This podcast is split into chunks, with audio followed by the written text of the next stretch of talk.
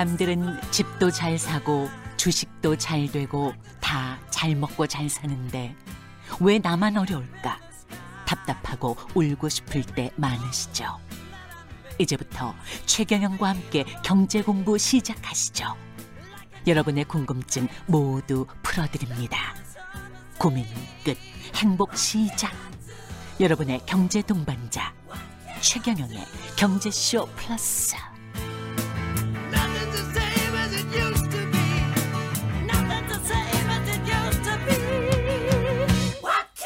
네, 안녕하십니까. 진실탐사 엔터테이너 최경영입니다. 주말에는 세상의 이익이 따따블로 되는 최경영의 경제쇼 플러스 시작하겠습니다.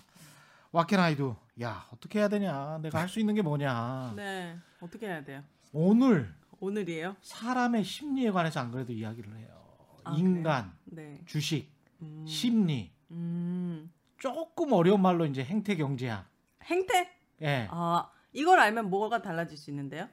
이분한테 여쭤보십시오 알겠습니다. 예 박정호 명지대학교 음. 투김 교수 나오셨습니다 안녕하십니까 예, 안녕하세요. 반갑습니다. 그리고- 대세분. 예, 네. 제. 짝꿍 오윤혜 씨 나와 계십니다. 네, 여러분. 오윤혜입니다. 예, 오늘 정말 흥미로운 주제입니다. 특히 음. 주린이 여러분뿐만이 아니고 네. 꽤 주식을 오래 하신 분들도 네. 기술적 분석이네, 뭐네, 뭐 기본 가치 분석이네 이런 거는 들어봤겠지만 그리고 좀 알겠지만 네.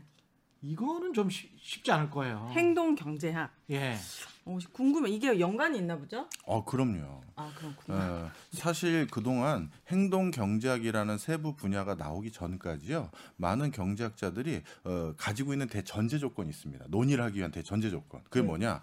인간은 항상 완벽하게 합리적이다. 이게 아. 대전제 조건이에요. 아, 벌써 웃으시잖아요. 저, 저희 남편이 맨날 저한테 너 이렇게 합리화하냐고 맨날 그러거든요. 아. 예. 그러니 어떤 정보를 아무리 많이 주던 아무리 그 정보를 산란스럽게 주던 네. 결국 인간은 그 정보를 잘 파악해서 자신에게 가장 최적화된 선택을 항상 한다라는 그 대전제 아래 아. 그동안 경제학을 발전시켜 왔는데 두 분 다 잘 아시잖아요. 실제 안 그렇잖아요, 그러니까 우리. 결과는 꽝이거든. 그래도 합리화하는 거야. 이 아니 정도면 선방했어. 인간은 합리적이에요? 그걸 물어보는 아, 거예요. 지금. 인간은 합리적이냐고요? 네. 어떤 인간이 오윤혜 씨는 합리적이에요? 늘 항상. 그러니까 항상 올바른 선택을 해 오셨냐고. 예, 항상 그렇게 믿고 싶지만 예. 결과는 안 좋았던 것 같아요. 근데 그럼에도 불구하고 합리화를 시키는 거예요. 그건 그때는 있죠. 어쩔 수 없었잖아. 네. 이 정도면 선방했지 이렇게. 식으로. 아니 오늘 백화점에 가서 네, 어떤 옷을 샀다 이거지. 네. 그 합- 나중에 합리화는 시키겠지만 그쵸. 그게 합리적 선택이었는지는 미래에 가서 후회할 때 있어요 없어요. 너무 많아요. 근데 전 너무 많거든요. 그 이야기 하시는 거예요 지금. 아, 네. 모든 것에 다 연관돼 있습니다. 좀 줄일 수 있는 방법? 그, 행태 경제학은 주식 투자뿐만이 아니고 뭐 모든 것에 다 연관. 연관돼 그럼요. 오늘은 주로 이제 네. 투자에 관련돼서 이야기하시는 거죠. 네, 맞습니다. 네. 자, 그래서 지금 이제 그야말로 주식 열풍이잖아요. 네. 저도 방송에서 이렇게 주식 얘기를 많이 할 줄 몰랐어요. 항상 정책 얘기하고 막 경제 얘기했었지. 아. 그러다 보니까 정말 제 주변에는 말도 안 되는 분들이 생기기 시작했습니다. 뭐죠? 예를 들어서 저희 아버님 친구분들이나 어머니 아버님 친구분들은 그래도 좀 나아요. 근데 네. 어머니 친구분들 중에는 네. 아 정호야 요즘 주식이 이렇게 난리가 나서 내가 삼성전자 주식 사러 어 저기 삼성증권 가려고 예. 이렇게 생각하시는 거예요. 아, 꼭 삼성증권에 가야 삼성전자를 살 수 있다. 그렇죠. 그렇게 생각하시는 거예요. 세상에. 아, 네. 그렇구나. 그리고 뭐 이런 것들 아주 유- 예. 유명한 유머예요. 거래소가 어디니? 거길 가야 되는데.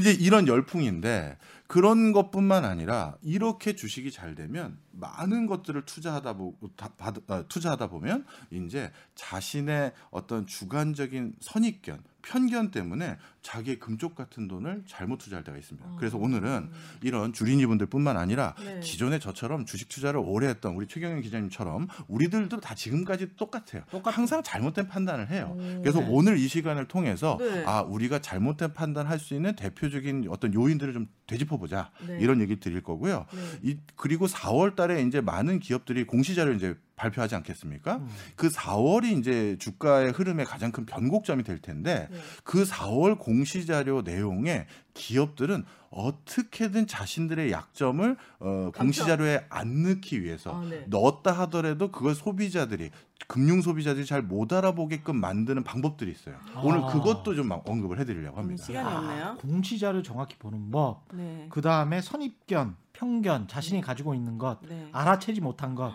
그것을 알아채게 깨닫게 하는 것 네. 굉장히 중요합니다. 네. 선입견, 편견부터 말씀해 주세요. 그러면. 예, 알겠습니다. 예.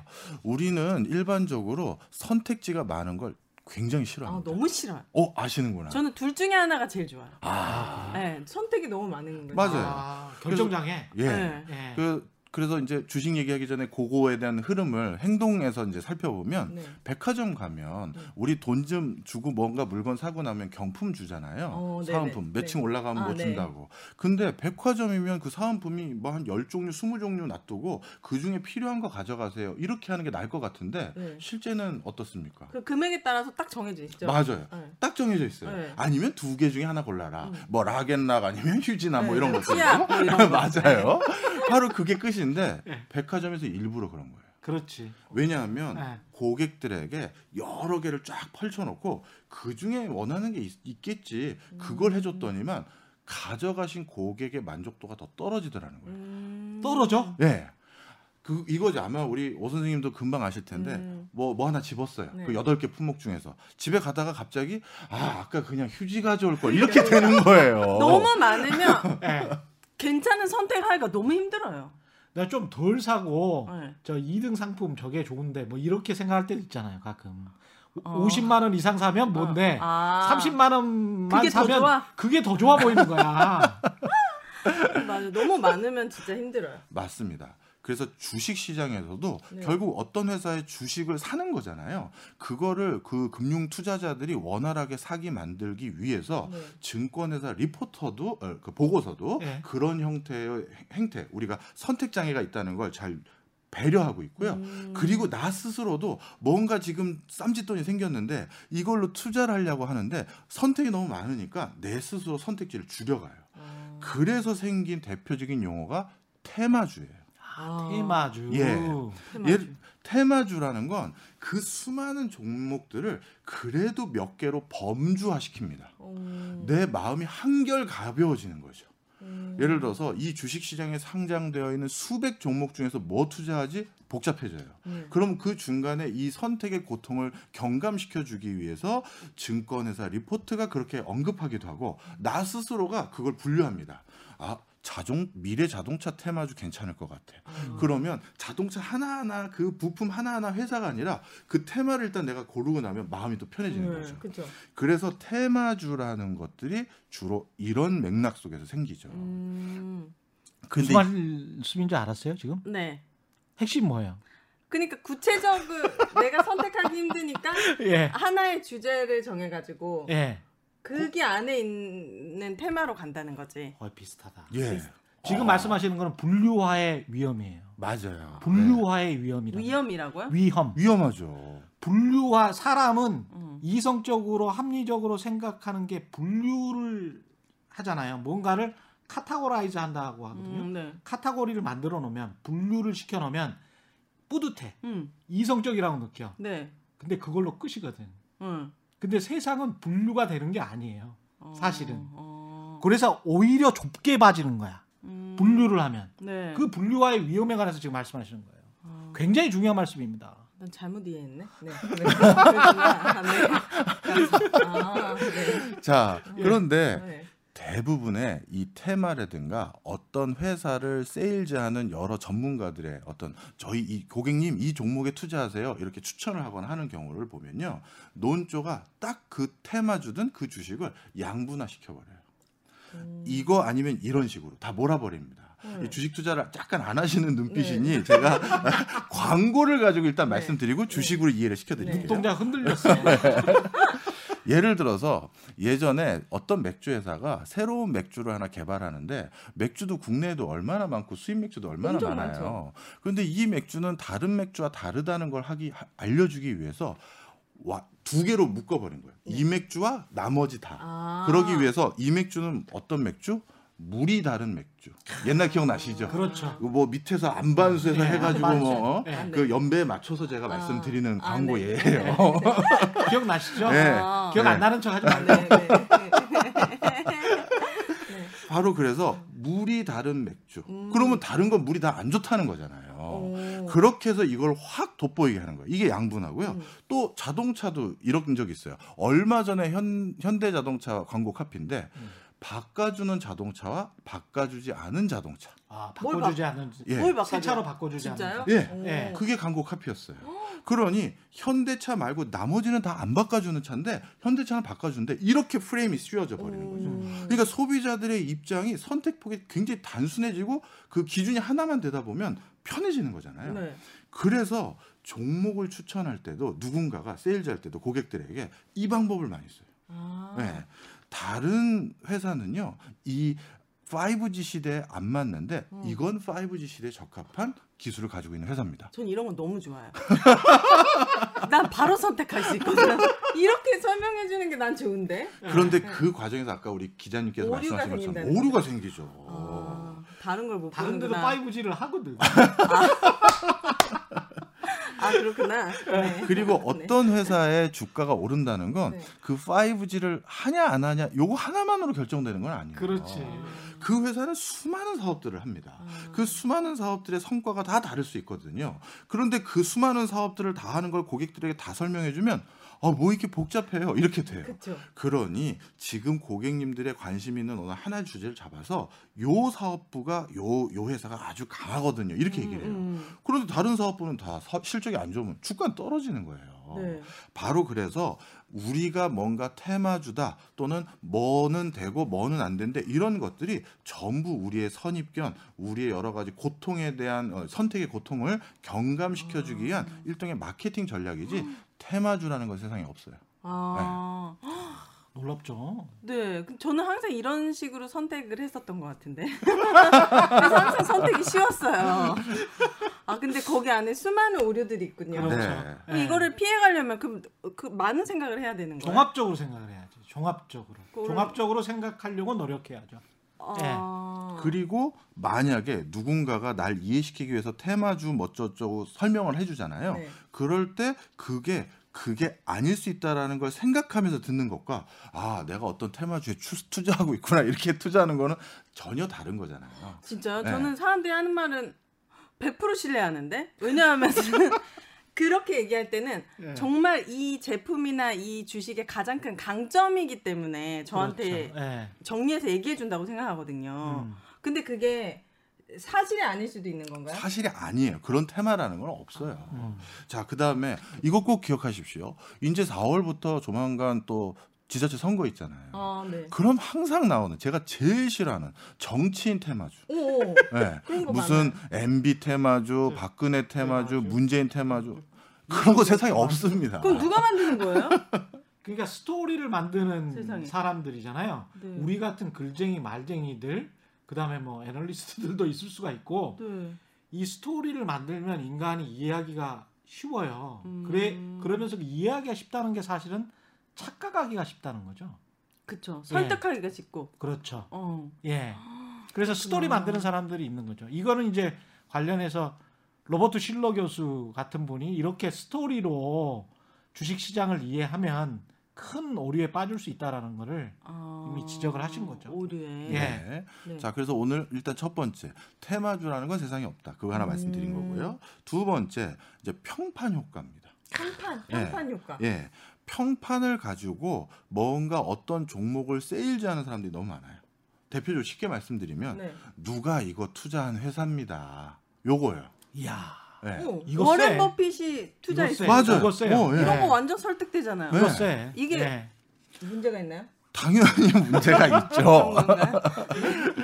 어, 대표적으로 제가 이런 말씀을 한번 나눈 친구가 있어요. 어, 지금 그 증권사의 애널리스트로 일하는 대학 동기인데 그 친구가 어느 모 증권 방송에 나와서 하는 말씀이 어, 아, 우리나라 어떤 큰 회사를 언급하면서 얼마 전에 워렌 버핏이 이 회사에 투자했죠 하면서 화두를 열더라고요. 어머, 어머, 어머. 그러면서 소비자들에게 벌써 신뢰감을 확 부여하려고 하는 그죠? 거예요. 예. 네. 근데 제가 그 친구한테 그랬죠.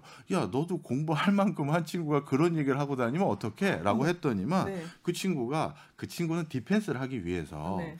그 사람이 투자했다라고 그 사람이라고 항상 항상 백전백승하는 건 아니잖아요. 음. 근데 그 친구는 조금 더 객관적인 근거를 대려고 저한테 뭐라고 했냐면 워렌 버핏 정도 되는 사람은 음. 종속 변수가 아니라 독립 변수야. 오. 이렇게 얘기를 하더라고요. 그치 그치 고유명사지 대표적으로. 아니 그런 얘기가 또 아니고요. 전 설명을 드리면요.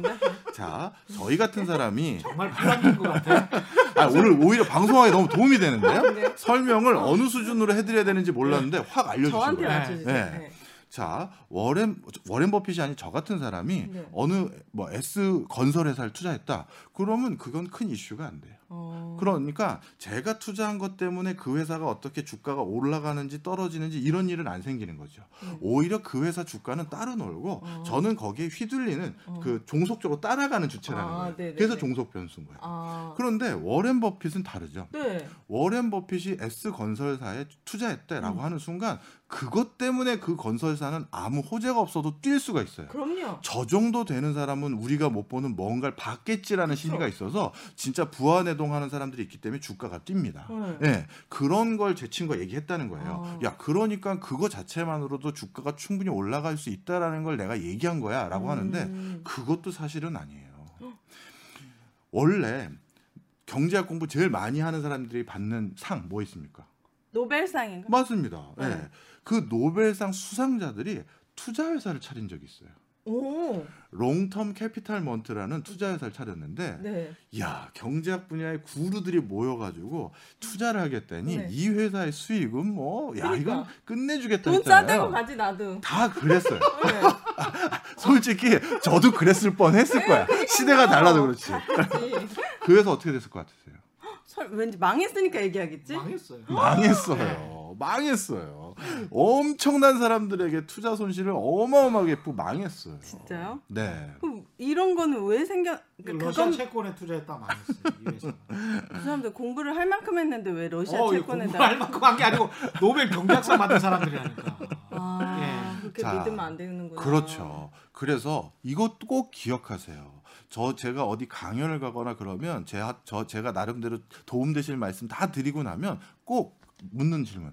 그래서 뭐 사면 되는데요? 그러니까 그게 제일 중요하지. 그런데 오늘 네. 꼭이 말씀도 간절하게 드리고 싶은 거. 음. 어, 4월 달에 테마주 없다. 그게 첫 번째. 그다음에 두 번째. 투자는 철저히 개인의 책임입니다. 아. 개인의 판단으로 하셔야 돼요. 어. 누가 샀다는 게 그거의 수익률을 보장해 준 적 단 한 번도 없습니다. 아 그러면 저도 워렌 버핏이 투자해 놓은 거, 그칼 아이칸이 투자해 놓은 거, 조지 소로스가 투자한 거, 그거 따라만 사게? 아이고 그게 어떻게 가능해요? 절대 그런 적 없습니다. 어. 그래서 여러분들이 차라리 내가 그 회사에 대해서 누군가에게 정말 객관적으로 이 회사의 상황을 제대로 설명할 자신이 없으시면 네. 사실은 투자하시면 안 돼요. 어머. 네. 어. 저게 실증적으로도 맞는 게 워런 버펫이 투자 수익률을 연 뭐 한 25%, 24% 정도로 수십 년 동안 했다고 하잖아요. 네. 복리로. 그렇게 해서 세계 가장 큰 부자가 된 사람인데 그럼에도 불구하고 그 사람이 투자한 종목 중에 극히 소수만 투자에 성공을 한 거예요. 어. 이게 다른 그 투자의 그루들도 거의 비슷해요. 음. 포트폴리오를 쫙 해놓고 그 중에서 아주 일부가 가령 예를 들어서 뭐 모런 버펫 같은 경우 코카콜라, 음. 예. 네. 질레트 뭐 이런 아주 특정 종목들이 대박이 난 겁니다. 음. 예. 근데 개인의 입장으로서는 그렇게 주식의 전문가고 그런 사람들도 만약에 실패한다면 내가 어떤 확신이 있어서 그럼 결국에 투자를 하기가 힘들어질 것 같은데. 그러니까 그 그게 이제 딜레마예요. 네. 예. 투자를 하기가 힘들면 안 하면 돼요.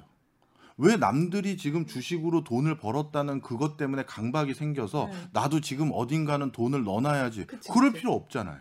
원래 없었어도 잘 살았었잖아요. 근데 지금 그 현상이 생긴 거예요. 주변에서 누가 뭐로 돈 얼마 벌었대, 세 배가 됐대, 두 배가 됐대, 몇 네. 배가 야. 됐대 이런 소리를 들으니 예. 마치 나만 안 넣고 있는 나만 바보 된 것 같고 음. 어딘가 넣어야 되는데 준비가 안 되니까 그래서 어디다 넣으면 되는데 누가 넣었대 네. 뭐 이런 걸로 투자를 하다 보니 네. 항상 주식에서 큰 사고가 날 때가 그럴 때예요.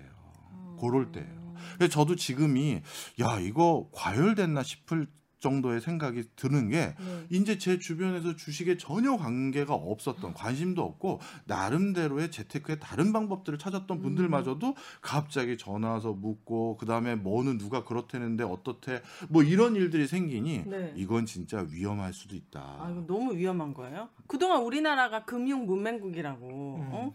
존니 대표님 나오셔가지고 주식해야 된다고 예, 예. 어, 평생 가 장기 해가지고 해야 된다고 우리 또 평생 하시면 돼요. 꼭 지금 하실 필요는 없잖아요. 맞아요. 아. 네. 지금이 타임 아니에요? 3천이 넘었다던데 막 이러면서 오늘 뭐 부동산에 대한 선입견도 하려니까 진도 좀 또 빼겠습니다. 아, 네네네. 네. 자, 그 다음에 4월 달에 이제 우리나라를 대표하는 그리고 전 세계를 대표하는 많은 기업들이 네. 지난 한 해 동안 우리가 어떻게 장사했습니다라는 걸 다 정리해서 실적 발표하는 게 음. 본격적으로 일어납니다. 네. 그래서 어, 3월 달부터 4월 달 다 정리돼서 이제 발표가 되는데요. 그걸 보고 이제 많은 사람들이 또 투자 여부를 결정하거든요. 음. 자, 그런데 이 공시 자료를 또 잘 보실 줄 아셔야 돼요. 네. 일단 첫 번째로 말씀드릴 건 우리 요즘은 이제 미국 투자 미국 회사에 투자하는 분들도 많기 때문에 이걸 비교해 드리면 미국의 공시 자료들은 그 회사 내용을 다 공시 자료 내용을 읽어 보면요. 무서 무서워요. 왜요? 안 좋은 얘기만 다 써 있어요. 아 그런데 우리 한국의 공시 자료를 읽으면요. 이 회사 꼭 사야 되는 회사네만 생각이 들어요. 좋은 얘기만 다 써 있어요. 아, 이 차이가 있어요. 그렇구나. 그 그거를 좀 누가 분류해 주면 안 되나? 그게 분류되는 게 아니라 그게 정리를 해 드리면 거구나. 제도적인 이유 때문에 아. 미국은 그 회사가 스스로 자신들의 안 좋은 소식을 더 많이 쓸 수밖에 없는 이유가 있고 음. 우리나라는 그 제도가 없어서 좋은 소식만 써요. 안 좋은 소식을 아. 싹 숨기고 아니면 당구장 표시로 작은 글씨로만 써놔요. 그럼 네. 어떻게 해요? 개인이 어떻게 알아챌 수가 있죠? 바로 그래서 두 번째가 그건데요. 네. 자, 어떻게 알아채리느냐? 우리나라에만 통용되는 겁니다. 네. 미국에선 이렇게 표현하면요. 바로 집단 소송 걸려요. 아, 네. 너희 이런 거 숨기려고 이런 문구 쓴 거 아니야? 하면서 소송 걸어가지고 보상금 받아내거든요. 아. 자, 먼저 설명을 드릴게요. 우리가 어떤 실적을 발표할 때 그 숫자를 어떤 식으로 표현하는지를 자세히 보셔야 돼요. 예를 들어서 네. 예를 들어서 이런 지난해 이런 실적을 바탕으로 우리 제약회사는 코로나 19 이 시절에 내년도의 사업 목표치는 매출액 얼마로 추정한다. 음. 딱 해서 숫자를 땅 박아 놓은 회사가 있고 네. 그 다음에 얼마부터 얼마까지로 추정한다라는 회사가 있고 최대 얼마로 본다. 최소 얼마로 본다. 이 네 가지가 있어요. 오, 다양하네. 아, 다양하네. 유용하다. 예, 이. 네 가지가 있어요. 예. 자, 그러면 퀴즈. 이 네 가지 중에서 그 회사의 진실성, 그 회사의 객관성, 이게 가장 담보되어 있는 표현 문구는 당연히 뭐겠습니까? 최소 얼마나 본다. 그거 음. 그리고 또 처음 우리는 이 정도 매출을 음. 딱 기대한다. 그 네. 확정적인 문구와 이거 이상은 할 거다. 우린 이 정도는 자신 있다라는 그 두 개는 읽으시, 읽으시 면서 믿으셔도 되는 거예요. 아, 상대적으로. 아, 네. 네. 그런데 얼마부터 얼마, 음. 최대 얼마 이건 절대 믿으시면 안 돼요. 아, 그러면 최소는 얼마인지 모른다는 거잖아요. 그리고 얼마부터 얼마까지라는 건 사실 제일 적은 금액에 가까울 가능성이 많아요. 아. 그런데 그거만 표시하자면 음. 옆에 경쟁사 재무제표 쓱 봤더니 어, 보- 공시자료 봤더니 야 쟤네는 500억 찍는다고 그랬는데 우리 실제 내부 상황 보니까 300억 찍을 것 같으니까 음. 야 이렇게 바꿔 300억에서 600억 사이. 600억 아 정확하시네요. 아 그건 뭐 해보신 분 같은데? 예, 아. 그러면 두 회사 놓고 가만 있어봐 어디가 그럼 장사를 더 그러네. 잘하지 할때 예. 아, 이거 애매해지거든요. 그러네요. 그러니 바로 이런 형태로 표시를 해가지고 자신들의 어떤 약점들을 보완해 버리는 거예요. 음. 어, 그래서- 정확하게 캐치가 됐어요. 예, 그 공시 자료의 문구도 잘 봐야 되고, 문구. 그 다음에 공시 자료에 나와 있는 그 수치들은요, 특히 단위를 잘 봐야 돼요. 단위요? 단위. 어떻게 예. 나오는데? 이거는 제가 회사는 제가 언급하지 않을게요. 어떤 회사가 뭐 중간에 이제 그, 그 그때 그때 중요한 사안에 대해서 또 공시를 하는 법적 제도가 있어요. 그때 나온 문구를 보고 제가 웃었어요. 이거는 왜 그러냐면 해외 어떤 석학분께서 공시 자료의 표현 문구를 가지고 논문 쓴 게 있는데 딱 그 방법을 악용한 사례더라고요. 설명을 드리면 네. 어. 그 회사는 이 약을 만들었을 때 투약을 했는데 그것 때문에 부작용이 일어난 사- 사례가 전체 투약한 전체 사람들 중에서 몇 명이다 그 표시를 해놓은 그 구절이 있었거든요. 예. 네. 그런데 자 이게 두 가지 방법이 있어요. 하나는 만 명의 투약을 했는데 예. 만명 중에 2,414명에게 약의 효용이 없었다 이렇게 표현한 게 있고 어. 네. 또 하나는 예. 그거를 수치, 수치를 똑같은 비율 예. 100명이었을 경우 예. 24.14명 정도에서 부작용이 났다. 이렇게 음. 표현할 수가 있겠죠. 예. 네. 그러면 비율은 똑같이 24.14%예요. 네. 그렇지 않습니까? 네. 그런데 느낌이 어느 게 훨씬 숫자가 적어 보이세요. 24. 그렇죠. 2천 몇 명은 되게 많아 보여. 그게 바로 그거라는 거예요. 어유 소리가 바로 나오잖아요. 그죠? 예. 어우 이거는 큰일 네. 나겠네. 그러니까 비, 비율은 똑같은 건데 음. 사람들이 실제 만 명을 대상으로 임상 실험을 했는데 그 부작용이 2,414명에게 일어났다라고 하면 뭐야 이 약 효용 없는 거 아니야? 그렇지. 이렇게 생각하는데 예. 그게 실제 만 명에게 실험한 실험이었는데 수치 발표는 어떻게 했다? 음. 100명이었을 때 24.14명. 어. 0.14명은 뭐냐 이거죠. 네. 그걸로 표현하니까 마치 부작용이 별로 없는 음. 24.14명이면 뭐 이렇게 돼 버리는 네. 거잖아요. 음. 바로 이런 식으로 본인들의 어떤 기술력에 대한 어떤 결과치 음. 아니면 약에 대한 실험의 결과치를 우리들에게 좀 더 우호적으로 해석하게끔 단위를 조정하는 거예요. 아. 네. 숫자 가지고 장 난치는 거. 네. 네. 예. 바로 이런 것들이 대표적으로 공시자료 읽을 때 무심히 읽으시면 안 돼요. 저 같은 경우는 볼펜 딱 놓고요. 아, 네. 일단 숫자 나오면 잠깐 멈춰요. 오. 그리고 단위 확인하고 그렇죠. 이 숫자를 어떻게 표현했는지 확인하고 이 숫자의 반대쪽에 되는 어떤 정보는 또 있는지 다 확인하면서 이걸 읽어야지. 네. 그냥 멍하니 읽으면 야, 이 회사 굉장하네. 이 생각만 하게 됩니다. 다 사고 싶어 그냥. 공시자를 보, 봐본 예. 적도 없는 저는 오 생소하네요. 예. 네. 바로 그래서 공시 자료에 대한 이런 정보들을 음. 숫자를 특히 마주쳤을 때는 잘하 셔야 되고요. 외국은 더 치졸한 짓도 많이 해요. 아. 예를 들어서 우리나라는 그걸 못하지만 예를 들어서 우리 회사를 사셨을 때 배당을 삼- 주당 3달러씩 드렸습니다. 그럼 에게 3달러 이렇게 되는데 네. 외국은 무슨 단위가 있습니까? 센트가 있잖아요. 아. 300센트 드렸습니다. 아, 이게 뭐야? 아, 그럼 이게 커 보이거든요. 아, 그렇구나. 바로 네. 이런 것들을 활용해서 음. 어떻게든 정보를 우호적으로 해석하게 만든다. 음. 자, 그래서 결국 주식 투자할 때는요. 첫 번째 남의 말 듣지 말고 내가 정보를 선별할 수 있어야 된다라고 했는데 네. 선별하기 위한 개별적인 뭐 어떤 경제적인 현안들은 우리 최경영의 경제쇼에서 또 많이 다루시니까 오늘은 그 하나하나의 구절을 해석하는 수치 조심하는 거 몇개 음. 말씀드린 거다. 아, 이렇게 네네. 보시면 되겠습니다. 특히 저 작은 기업들 투자하시는 분들 있잖아요. 네. 매출이 1,500% 올랐다. 그런데 1,500%. 예. 네. 그런데 알고 보니 지금 한 150억 올랐다. 뭐 이렇게 되잖아요. 그러면 너무 예. 작았었으니까. 그렇게 너무 작은 기업들은 매출이 1000%, 2000% 올랐다, 100% 올랐다 이런 단계가 있는데 음. 꼭 그렇게 공시를 하고 보도도 나온단 말이죠. 네. 굉장히 조심해야 됩니다. 아. 그 단위가 10억, 20억이에요. 그 전에가 10억 됐다가 100억 됐으면 아. 10배 오르고 1000% 오른 거예요. 아. 예, 그런 거 굉장히 조심해야 됩니다. 네. 예. 알겠습니다. 자, 이거를 다룰까 말까 제가 고민 되게 많이 다루세요. 다뤄주세요, 제발. 다뤄주세요. 뭐냐면 예. 네. 우리나라는 이게 어떻게 보면 서민의 꿈이라서 저도 나쁘게 보진 않아요. 예. 복권에 투자하시는 분들이 있어요. 저 복권 아. 샀거든요. 아, 그렇어요. 근데 두 개도 안 맞더라고요. 꼴등도 안 돼. 여기서 아, 말하는 진짜? 복권에 투자한다는 건요. 인터넷에 보시면 복권 이번 주 상, 어, 당첨 번호 추천드립니다. 이런 카페가 있어요. 아, 그런 게 있어요? 예. 네.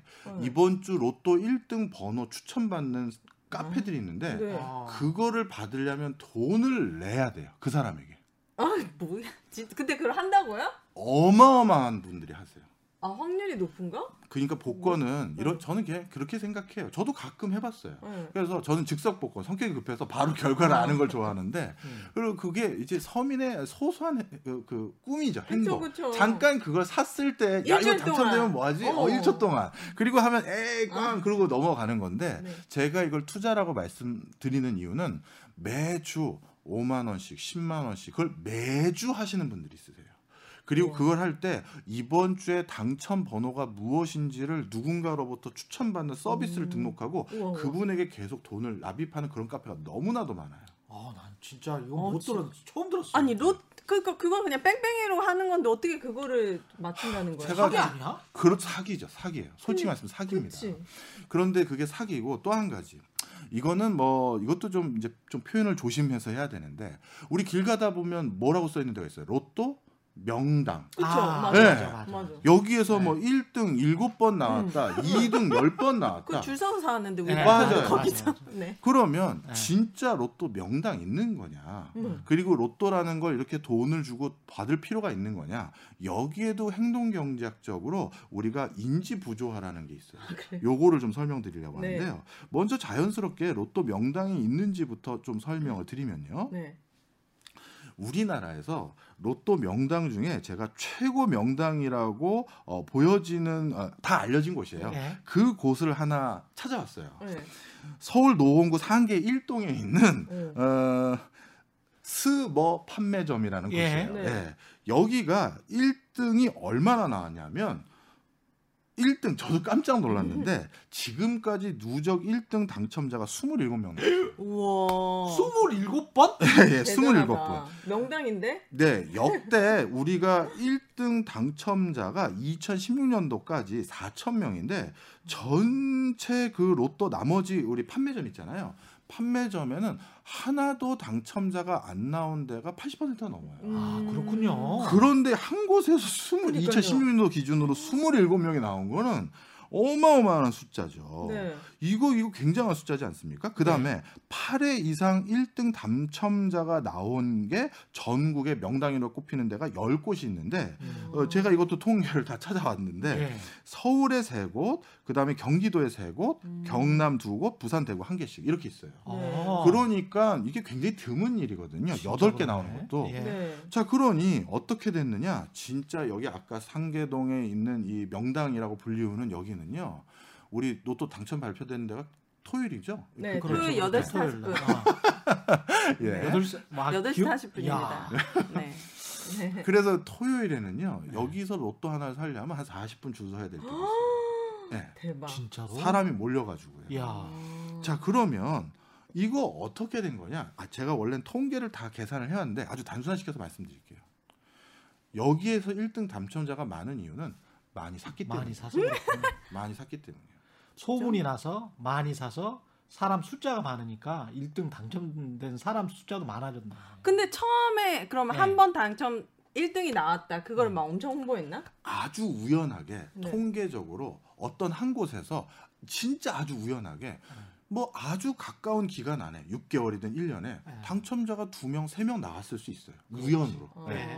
어. 그런데 그걸 이분 입장에서는 장사하시는 분인데 그치, 그치. 홍보해야죠. 네. 우린 명당이야. 야. 여기 두 명, 세 명 이번 1년 동안 나왔어. 예. 그럼 어떻게 된다? 사람들은 진짜 뭐가 있는 건가? 그치, 그치. 거기서 사면 뭔가 자기가 더 기운 받아. 예, 그게 바로. 인지 부조화입니다. 어. 기운 받았다. 예, 그거예요. 예. 네. 그런 기운을 받고자 아. 바로 그걸 하는 거고 아. 그 기운을 받고자 번호도 누구에게 돈을 주서 산 거예요. 이 번호는 남달라 보이는 거거든요. 음. 자 그런데 이게 이게 진짜 거기가 명당이 아니라는 걸 아주 쉽게 알 수가 있는 게요. 네. 만약에 뭐오 선생님과 제가 로또 판매점을 부업으로 하나 하기로 결정했어요. 네. 그래서 뭐 우리 KBS 앞에다가 로또 판매점 하나 차렸습니다. 그럼 전국적으로 롯데 로또 판매점 한 곳에 평균 월 매출이 얼마냐면 얼마일 것 같으세요? 찍어보세요. 한 달에 매출이 네, 뭐한 100만 원도 안 될 것 같은데 나는. 500만 원. 500은 좀 너무 많고요. 네. 100보다는 많아서 네. 한200 정도 됩니다. 200만 예, 원. 평균이요. 예. 예, 평균이 200인데 아까 명당 중에 명당 그 상계동 예. 거기는 매주 매주 매저저 로또 판매로만 로또 판매로만 달성한 매출액이 1억 5천만 원. 매, 매주요? 예. 야, 이게 그런 비교가 안 되는 비교가 안 되죠. 거기서 그렇게 어마어마하게 사니까 당연히 그 뒤로도 1등이 계속 나오는 거예요. 당연하네. 대박이다. 예. 무슨 명당이 어디 있습니까? 아까 오 선생님 말씀하신 것처럼 그냥 그냥 공 뽑히는 거예요. 그런 거 없습니다. 그리고 로또 그 번호를 왜 돈 주고 사세요? 그런 거 없습니다. 절대 그런 거 그치. 없어요. 네. 와, 그 로또 그 사장님들이 로또를 받았네요, 진짜. 그런. 셈, 그런 셈이네. 그러네. 자기네들이 로또 당첨됐네. 네. 그- 그분도 사실은 이런 방송을 듣기 듣기 전에는 본인도 믿었을지 몰라. 그럴 수도 있겠네. 우리 집이 개밥집인가? 아, 기운이 이렇게 남다르다. 생각할지도 몰라. 예. 대단하네요. 자, 바로 이렇게 우리 주변에는요 너무나도 지극히 당연한 객관적인 사실들에게 음. 우린 남다른 감정적인 어떤 내용을 투여해서 네. 그거를 말도 안 되게 하는 경우가 너무 많다라는 거죠. 네, 아. 네. 그래서 오늘 요지들이 앞부분이 주로 이거였다 이렇게 보시면 됩니다. 너무 재밌는데. 어, 네. 부동산 이야기도 어, 해주시고 맞아요. 네. 그러지 맨? 뒷부분이 이제 부동산. 부동산 맨 뒷부분으로 그러면 가기 전에 그럼 중간 부분에 뭐가 있습니까? 어, 오늘 많았는데 어, 우리 저기 주린이 한 분이 계셔서 어, 설명을 좀 해드리냐고. 아, 우리 또 언제 또 하면 되죠. 아, 뭐. 네, 네. 네, 네. 자 부동산 이것도 꼭 해야 돼서 아, 네. 이걸 꼭 안 할 수가 없어가지고 음. 우리 이 부동산 투자와 주식 투자에 대한 우리 한국인들의 오래된 선입견과 편견이 있어요. 네. 예를 들어서 어떤 대학교를 막 졸업한 친구가 첫 월급을 받고 아버지 어머니나 일가 친척에게 설날 때 와가지고 야 너 월급 받아서 뭐 했어?라고 했었을 때 아 저 월급 받은 걸로요 주식 투자 시작했어요라고 하면 어른들이 어떤 반응이다? 미쳤구나. 예 이놈이 이제 큰 일을 낼 놈이구나 어, 네. 이런데 이런 상황이죠. 네. 그런데 만약에 지금은 뭐 워낙 아파트 가격이 비싸져서 불가능할 정도가 됐지만 내가 월급 받은 거랑 거기에다가요 대출 껴가지고요 저 저기 수도권에 조그만 제, 제 이름으로 된 어, 다세대 주택 하나 샀어요라고 음. 하면 어르신들 난리 반응이. 어떻게 난리 됩니까? 나지. 우리 난리 아들. 어. 이놈이 드디어 견실해졌구나 어, 어. 이렇게 되는 거예요. 네. 음. 그러면 하나의 투자에 대해서는 그 실질적인 내용과 상관없이 굉장히 긍정적인 것으로 우리가 다 바라보고 다른 하나는 마치 뭔 큰 난리가 난 것처럼 바라보는데 이건 도대체 언제부터 이런 습성이 생긴 건지 음. 이건 우리 한국인만 가지고 있는 편향성인 건지 아. 외국은 없는 건지 이걸 말씀드리려고 합니다. 아, 네. 이거 재밌네. 네. 다른 나라도 이럴까? 그러니까 궁금하네요. 네. 다른 나라도 똑같습니다. 아. 네. 미국은 자신의 자산 포트폴리오에서 금융 자산, 주식이나 채권 같은 걸 다 포함한 금융자산이 차지하는 비중이 50%가 넘어요. 오. 그런데 한국은 거의 80%, 어떤 분은 90% 가까이가 다 부동산에 쏠려 그렇죠, 있죠. 그렇죠. 그러니 한국만 부동산에 남다른 가치를 투영하고 있고 음. 미국 같은 나라는 부동산보다도 주식 투자에 더욱더 높은 가중치를 둘 것이다라고 생각하기 쉬운데 아닙니다. 그럼요. 미국뿐만 아니라요, 유럽뿐만 아니라 중국이나 일본 어디도 부동산에 대한 남다른 선망 의식 이런 게 있어요. 남잖아요 부동산은 내가 살 수도 있고 남기도 하고 죽으면 다안 남아요. 죽음을 생각하지 말고 예. 오늘을 살아야죠. 아. 자, 그러면 실질적으로 투자 수익률이 부동산이 더 좋기 때문이냐라고 했었을 때, 아 이거 그렇게 보긴 쉽지가 않아요. 아, 지금은 막 한 달에 1억씩 오르는데 부동산이 좋은 거 아니에요? 지금은 지금도 마찬가지고요. 이걸 기간을 어떻게 쪼개서 우리가 집계하느냐에 따라서 네. 어, 부동산이 이길 때도 있지만 주식이 이길 때도 거의 5대 5입니다. 음. 예를 들어서 2007년에 샀다가 예를 들어서 2015년에 팔았을 때 우리나라에서 제일 잘 나가는 압구정 현대 아파트를 같은 기간에 샀을 때 네. 수익률하고 그때 압구정 현대 아파트가 어떻게 보면 부동산의 블루칩 제일 좋은 어, 부동산 매물이라고 한다면 주식 시장에 제일 좋은 매물은 뭐 어, 삼성전자, 롯데칠성 이런 회사들이겠죠. 음. 똑같은 기간에 투자했었을 때 똑같이 팔았을 때 수익률을 비교해 보면요. 아무리 주식 시장에 불리한 그 형태로 계산하기 위해서 억지로 계산하기 위해서 기간을 쪼갰다 하더라도 결코 주식 시장이 나쁘지 않아요. 어. 수익률이라는 걸 봤을 때 우리의 문제는 한국인의 문제는 매일 들여다보고 네. 매일도 아니지 밥 먹고 나서 들여다보고 커피 두 모금 더 한 다음에 그 사이 바뀐 거 음. 들여다보고 그러다 보니까 길게 투자 안 하고 빨리 팔아버리고 그러다 보니까 그런 거지 부동산처럼 묵직하게 들고 있었다는 전제 아래서는 음. 수익률은 거의 솔직히 말씀드리면 안 믿으실 것 같아 가봐 음. 비슷비슷하다고 표현드리려고 했는데 주식시장이 더 높아요. 아. 주식시장 더 높아요. 네, 이런 확신을 누가 그 타임머신 타고 얘기해주면 내가 버티지. 근데 그게 아니니까요. 예. 자 어. 그러면 실질적인 수익률도 주식 시장이 훨씬 나쁜 게 아닌데 예, 더 좋은 적도 많은데 네. 그럼 우리나라를 비롯해서 외국은 다 어떡하냐? 이것도 외국도 마찬가지예요. 미국에서도 어, 니얼 퍼거슨이라는 아, 하버드 대학교의 경제학 교수가 어, 같은 기간을 바탕으로 네. S&P 500 지수에다 투자했었을 때와 음. 미국의 그 주택 지수가 있어요. 주택 가격이 얼마나 올라갔는지 떨어졌는지 그거에 투자했었을 때 두 개를 비교했었을 때 어, S&P 500에 투자했을 때 수익률이 훨씬 좋았고요. 그래서 이게 미국만의 특수성인가를 알아보기 위해서 영국의 그 FTSE 지수라는 그걸 바탕으로 또 투자를 해본 적이 있었거든요. 네. 시뮬레이션으로 그걸 조사해봤더니 영국에서도 부동산보다도 주식 투자의 수익률이 장기간 투자했었을 때 훨씬 좋았어요. 어. 네. 그것도 어떤 좋은 종목으로 선별한 것이 아니라 종합 주가 지수를 비교한 겁니다. 자, 그런 상황에서 수익률은 다 이렇게 주가가 더 좋은데 그런데 왜 유달리 부동산에 이 많은 국가들이 애정을 보이고 있느냐? 이거는 문화 인류학적인 어, 어떤 선입견이 있는 거예요. 왜? 부동산이 가져다 주는 어떤 여러 가지 선망 의식이 좀 있거든요. 그렇죠. 설명을 좀 드릴게요. 네. 옛날에 어, 귀족인지 아닌지를 판단하는 기준은 하나였어요. 땅이 있느냐예요. 어. 네. 그러니 우리 귀족이라는 제도가 없어진 지가 사실 어떤 나라는 아직도 있죠. 어, 불과 150년이 안 돼요. 어. 우리 한국에서는 우리 뭐 그 가보 개혁으로 해야 될지 실질적으로 없어진 거는 뭐 해방 이후라고 해야 될지도 모르겠지만 우리도 100년 안 됐다고 봐야 돼요. 어. 그러다 보니까 땅을 가지고 있다라는 게 이건 신분이 달라졌다라는 걸 아버님한테서 들었고 할아버지한테 들은 거예요. 그렇죠. 그러니까 계속 주입이 되는 거죠. 야, 네 땅이 있어야 돼. 발 붙일 곳이 있어야 돼. 집이 음. 있어야 돼. 이러다 보니까 뭔가 집이 없으면 안 될 것 같고 뒤처질 것 같고 이런 것들이 우리나라뿐만 아니라 외국도 마찬가지예요. 음. 그런데 그럼 단순히 그런 뭐 감정적인 뭐 귀족이라는 제도는 없어졌지만 그런 것뿐입니까? 아닙니다. 미국 같은 나라는 원래 귀족이 없는 나라잖아요. 다 네. 이주민 온- 미주 온 곳이니까 미국이란 나라에서도 부동산에 선망 의식이 생긴 이유가 초창기 미국에서는요. 땅을 안 가지고 있는 사람에게는 투표권을 안 줬어요. 맞아요. 예. 어, 대박. 음. 그거는 같은 미국인이 아니라고 본 거예요. 그러니까 내가 온전한 시민으로 대접받으려면 반드시 땅부터 있어야 되는 거예요. 네. 그래서 그런 여러 가지 맥락 속에서 바로 땅을 갖고 싶어 하는 열망들이 계속 생겨왔던 거고요. 네.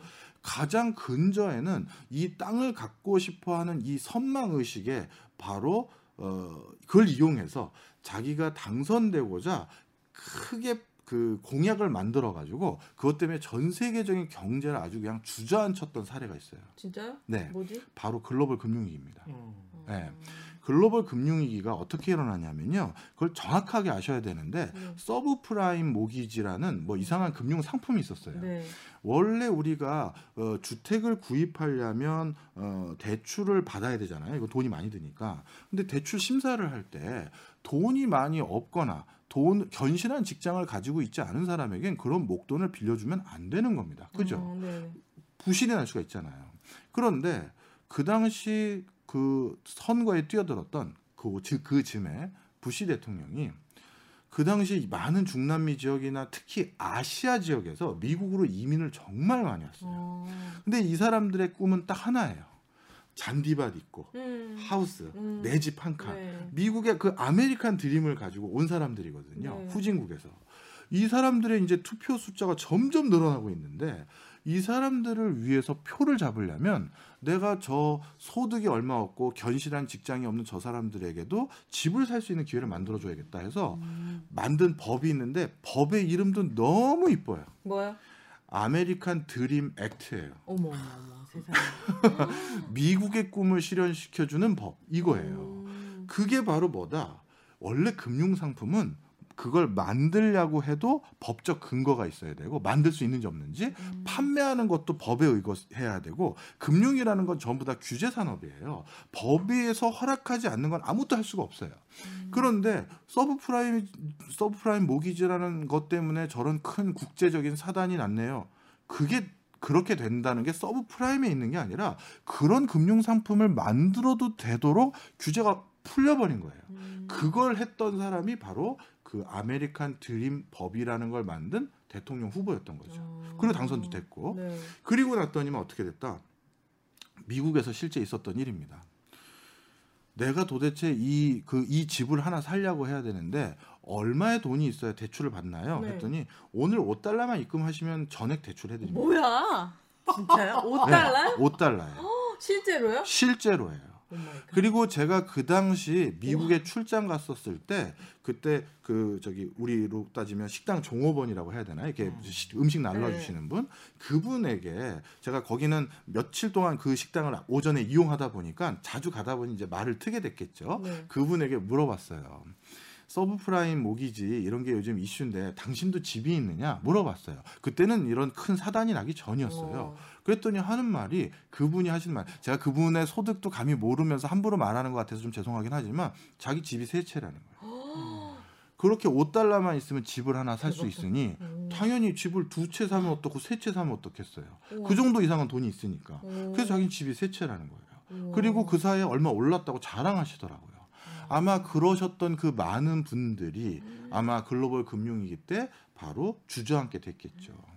자, 그래서 항상 항상 있었던 이슈예요. 선거 때마다 많은 정치가들은 집을 갖고 싶어하는 그 많은 유권자들의 열망에 부합하기 위한 정책을 내보이게 되는데 네. 지금도 그러네. 지금도 그래요. 한국도 그렇고. 정확히 말하면 아마 이번 서울시장 후보 나오신 네. 분들의 첫 번째 공약 첫 줄이 다 부동산일 거예요. 여야 다 그래요. 예. 음. 예, 여야 다 그래.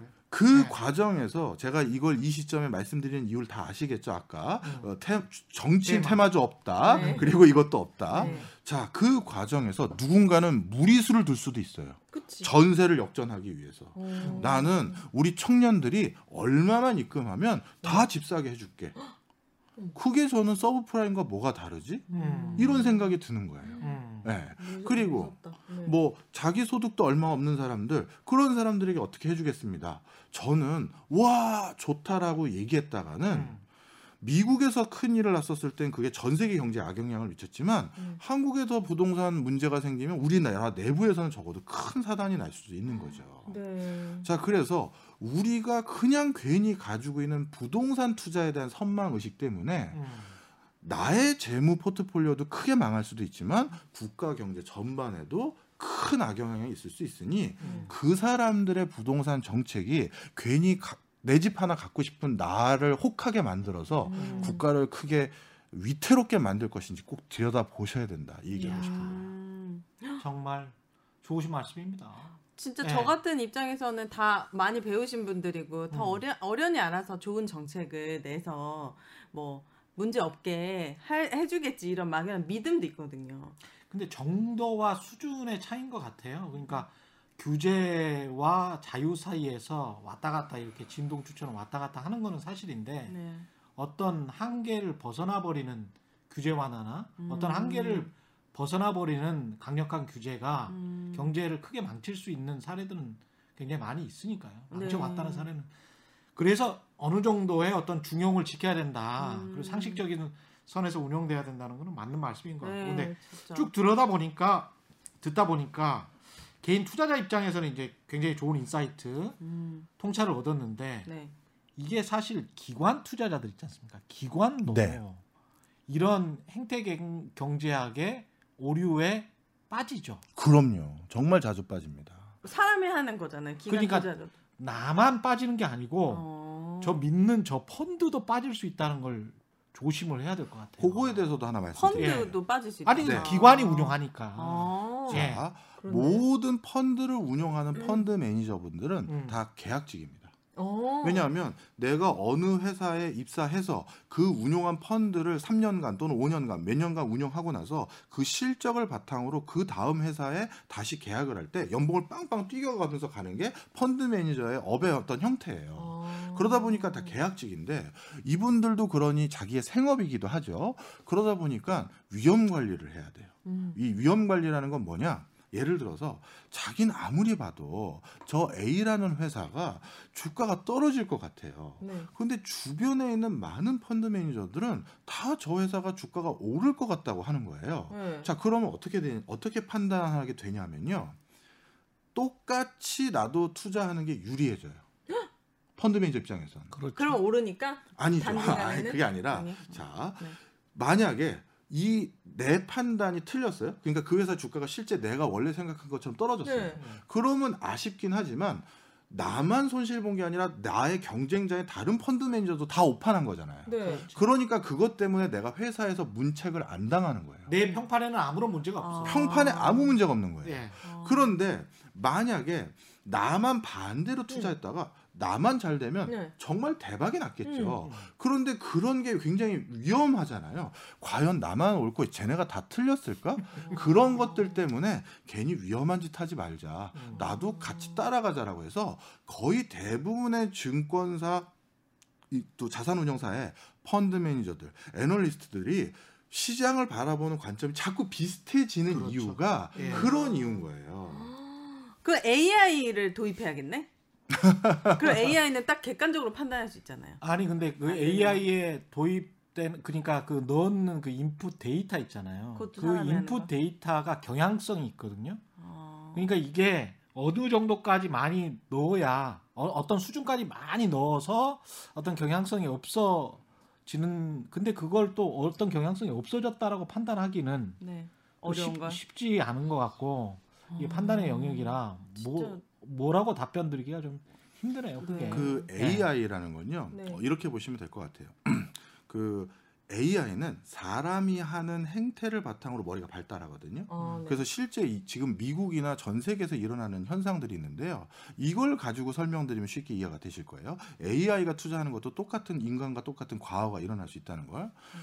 어, 인공지능에게 그동안 우리 인류가 미인 대회에서 어떤 사람을 미인으로 평가했는지의 그 데이터를 다 집어넣어 줬어요. 음. 그리고 나서 네. 네가 그럼 한번 미인을 한번 뽑아 봐 음. 시켜 본 거예요. 어. 인공지능이 뽑은 미인 했더니 우리가 가진 선입견이 그대로 반영됐어요. 어. 대부분 누굴 뽑았다? 백인을 뽑았어요. 백인 금발머리 백인. 네. 뭐 네. 어.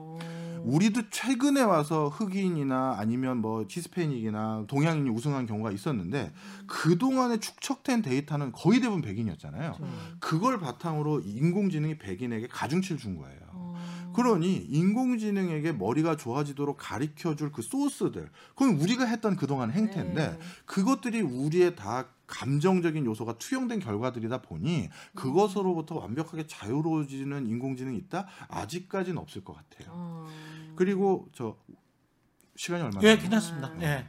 자, 이 정말 항상 우리 투자하시는 분들이 네. 수치 안 주면 뭐 다양한 또 댓글 다시더라고요. 네. 그래서 다른 학자들 말고 제가 계산해 온 거 하나 발표하면서 네. 마무리하려고 합니다. 네. 멋지다.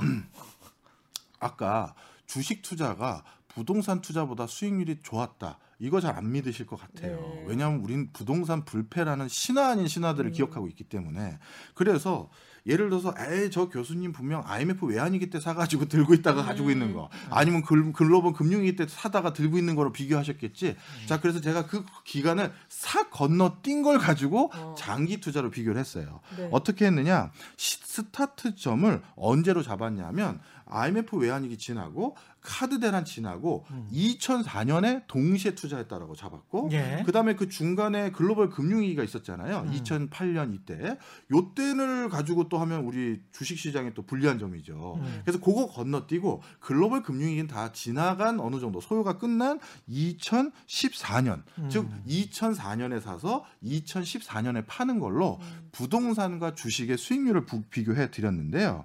자, 이거를 어, 전국 아파트 매매 지수를 가지고 비교를 해보면요. 2004년도에 매매 지수, 뭐 좋은 거 하나 잘 산 거 말고 전반적인 그 지수가 2004년에는 71이라는 지수였어요. 네. 그런데 2014년에 이 지수가 얼마가 되냐면 101이 됐어요. 음. 43% 정도 오른 거죠. 네. 어, 이것도 뭐, 뭐 50% 가까이 오른 거니까 굉장한 수치죠. 자, 그런데 같은 기간 동안 코스피 지수에 내가 투자를 했다. 네. 그러니까 2004년에 코스피에다가 부동산 저기 뭐 저기 뭐 수도권 아니면 저 바깥에 어디 한 1억 주고 뭐 그 작은 소형 아파트 하나 사는 게 아니라 우리나라 전체 회사를 대표하는 코스피 지수에 음. 똑같은 돈을 넣어놨다라고 했었을 때 2004년도에 코스피 지수가 785였는데 예. 그 다음에 2014년도가 1994가 됐어요. 어떻게 됐느냐? 153% 상승했어요. 어. 이런 겁니다. 차이가 많이 나네요. 네. 자, 그 다음에 개별적인 종, 그 어떤 뭐랄까요? 어, 하나 하나를 가지고도 비교를 해 봤거든요. 음. 대치동의 아파트가 구, 90년대 초반에 2억 5천이었는데 네. 이게 어, 2010년에 9억 7천으로 올랐어요. 예. 그러면 이것도 꽤 많이 오른 거죠. 그렇죠. 계산해 봤더니 한 388% 네. 올랐거든요. 예. 그런데 같은 기간에 음. 대치동 아파트에 준하는 우리 중, 주식으로 따지면 어느 회사 뽑으세요? 뭐 삼성. 삼성, 그렇죠. 삼성이죠. 삼성을 그 기간 동안 비교해 봤더니 삼성전자의 수익은 4,050% 올랐고요. 그 다음에 사천. 예. 그, 그 다음에는 할 수가 없, 없, 없어요? 알겠습니다. 시간이 다 돼서. 야 오늘 너무 좋은 말씀 많이 해주셨고요. 명지대학교 박정호 교수 그리고 네. 오윤혜 씨 감사합니다. 네네. 급가, 급하게 마무리네요. 네. 감사합니다. 네. 예. 올바른 투자와 올바른 투표는 다르지 않다. 세상에 이익이 따따블로 되는 최경령의 경제쇼 플러스였습니다. 고맙습니다.